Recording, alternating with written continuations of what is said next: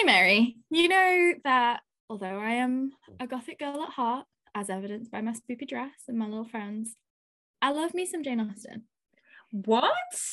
This is brand new information. No, of course I did. Of course I did.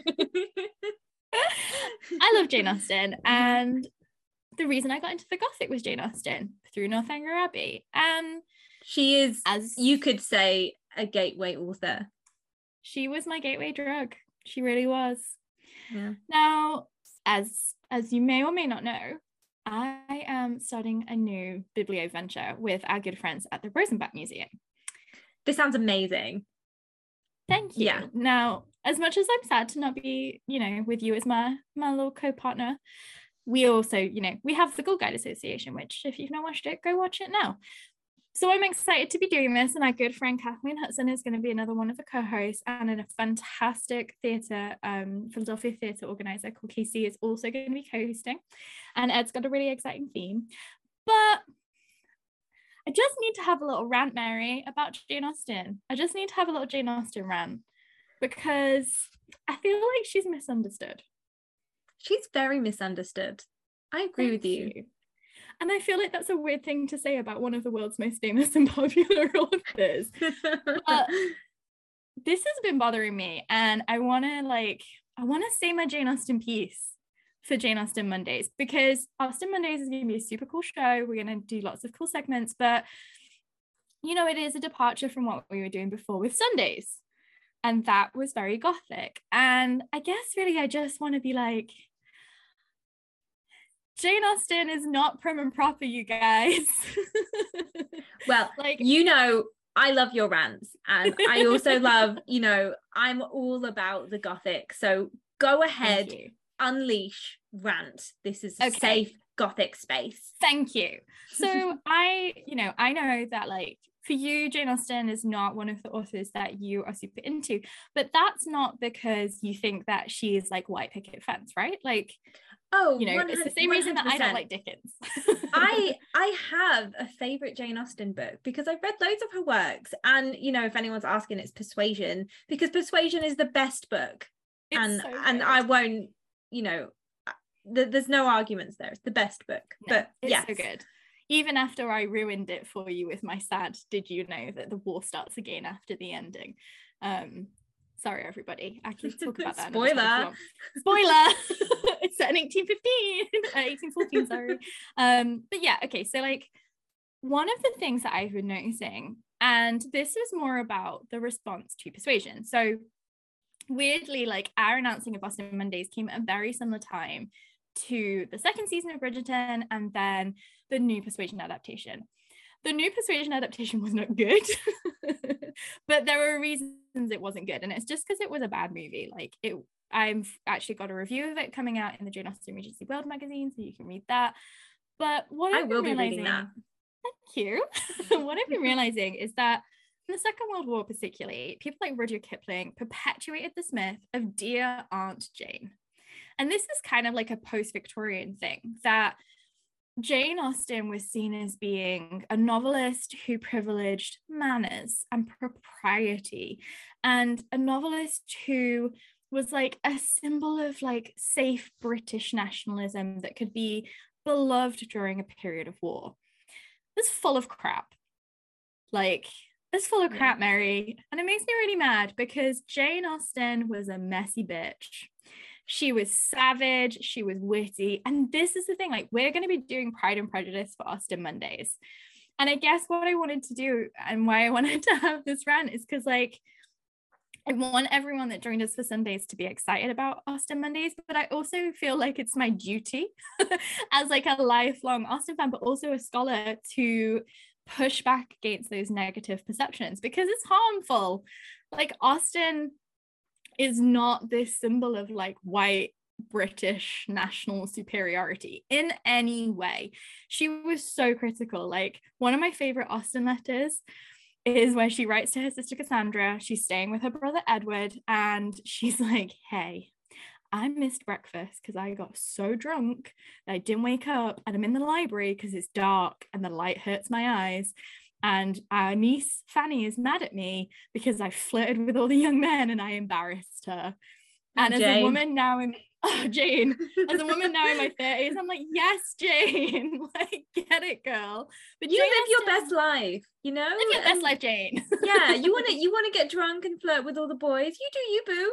you do you, babes. Like Jane Austen ridiculed propriety and manners. Pride and Prejudice. Here's the thing, Mary. It's not a love story. It's not a romance novel, and it is What? definitely not chick lit.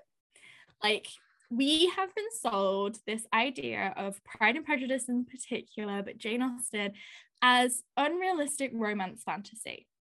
Now, I'm not like dissing Jane Austen as romance because Persuasion in particular is a beautiful love story.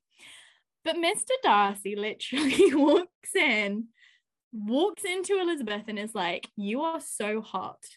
I hate everything about you, but you're so hot. Please marry me because it's 1813 and we can't have sex before marriage and I'm a gentleman. That's his first proposal. When I went to the Jane Austen Centre, people used to put that was on mugs. His first proposal is like sold as merchandise. it's like this romantic gesture. It's literally horny, like It's Tinder it's- it's a- messaging. yeah, it's it's a it's a lustful message. It's about lust exactly. and sexual desire. And it's, it's fitting exactly. fitting that into kind of cultural norms because uh, like you say like you you couldn't you couldn't like couldn't have sexual relations unless you were married but like if you wanted to if you wanted to be intimate with somebody you had to get married. you had to get The married whole- to the whole yeah. joke at the beginning of Pride and Prejudice is that Mr. Bennet fancied Mrs. Bennet so much that he married her and didn't realize that she was like this neurotic, frivolous woman. And he has to just put up with that because that's his problem for being a lusty young man. Jane Austen was so in tune and in touch with like the like all of her social all of her novels are social critiques. Like they are romances but like lizzie literally walks into pemberley and is like huh maybe i should reconsider this proposal. This is a damn nice house. And that's intentional. Like austen is not chick lit because what i mean i have issues with the thing of chick lit because it's inherently misogynistic but if you're thinking to yourself like well i don't really like romance novels or i don't like novels of manners because the 18th century was was big on novels of manners. It's not a novel of manners. It is a novel of like people running away with each other. It's a critique. It's a massive social critique. Like it's hysterically funny. She like sat back and watched the world and laughed at it and she was catty but she was also brilliant and witty. And it just makes me really sad and really mad that people are dismissing Austen for being something that she has been co-opted into. And i just really think that the world would be a better place if we could not only again see the value in romance novels. Like let's not be misogynistic. Like let's not be patriarchal. No need for that. But also not reduce women's writing to those things. Like she's so funny. She's so savage. Like people joke about like gen z. Jane austen would be like she would be tiktok famous because she's just that funny and that savage and like she's just not reverential at all like once someone came into work when i worked in the jane austen center and they were like you need to take down those Halloween decorations because Jane Austen was a Christian and her father was a pastor. And I was like, Jane Austen loved the Gothic. And I think the thing as well is if you're thinking, like, oh, well, I like really dark, spooky stuff, like me too.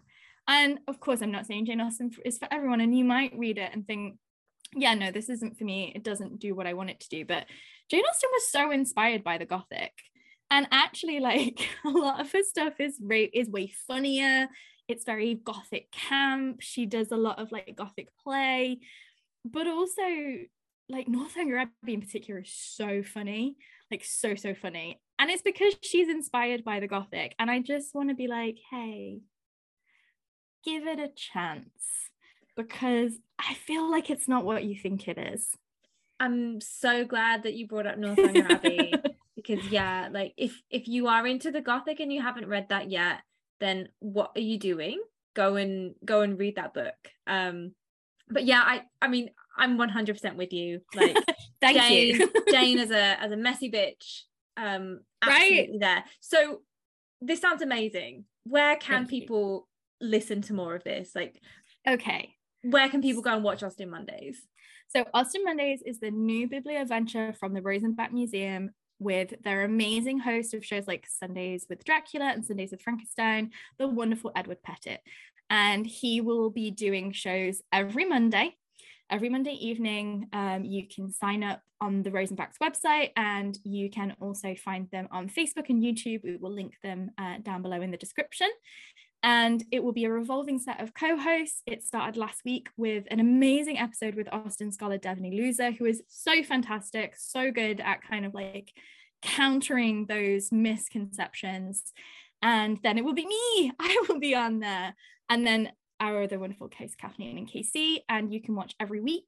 But if like me, um, I'm an idiot and I'm going to be staying up until midnight to do this show because I just love both Austen and the Rosenbach so much that I'm doing the show. But you can either watch live or you can watch later on the YouTube channel every week, and they'll be covering a couple of chapters. They'll be discussing, um, there's going to be special guests every week, and then there's going to be us co hosts. It's going to be a really exciting show. And yeah, you can either watch it live or you can catch it as, at your leisure on the Rosenbach's YouTube channel. this sounds fabulous. I can't wait. Obviously as you know i'm someone who loves my sleep so i'm going to be catching up on youtube but yeah. if you Yeah. can watch it live absolutely if you're in and Europe, don't watch it live. if you're if you are if you want to if you want to stay up late or if you want to you know if you're in Yeah. america and you want to watch it live absolutely go and do that so this has been great thank you lauren and like like Thank you for like you said listening to me. i am always here for your rants and and like I love said, ranting all- to you. all the links will be in the description below Mhm. Um so yeah very very excited very excited Yeah. for the series Yeah, I hope you guys join us for Austen Mondays to hear me say more problematic things about Jane Austen. um, maybe I'll talk a little bit about my past life as a renegade Jane Austen scholar, but you'll have to tune in to find out. So, in the meantime, read Jane Austen and stay safe and stay spooky, guys. stay safe and stay spooky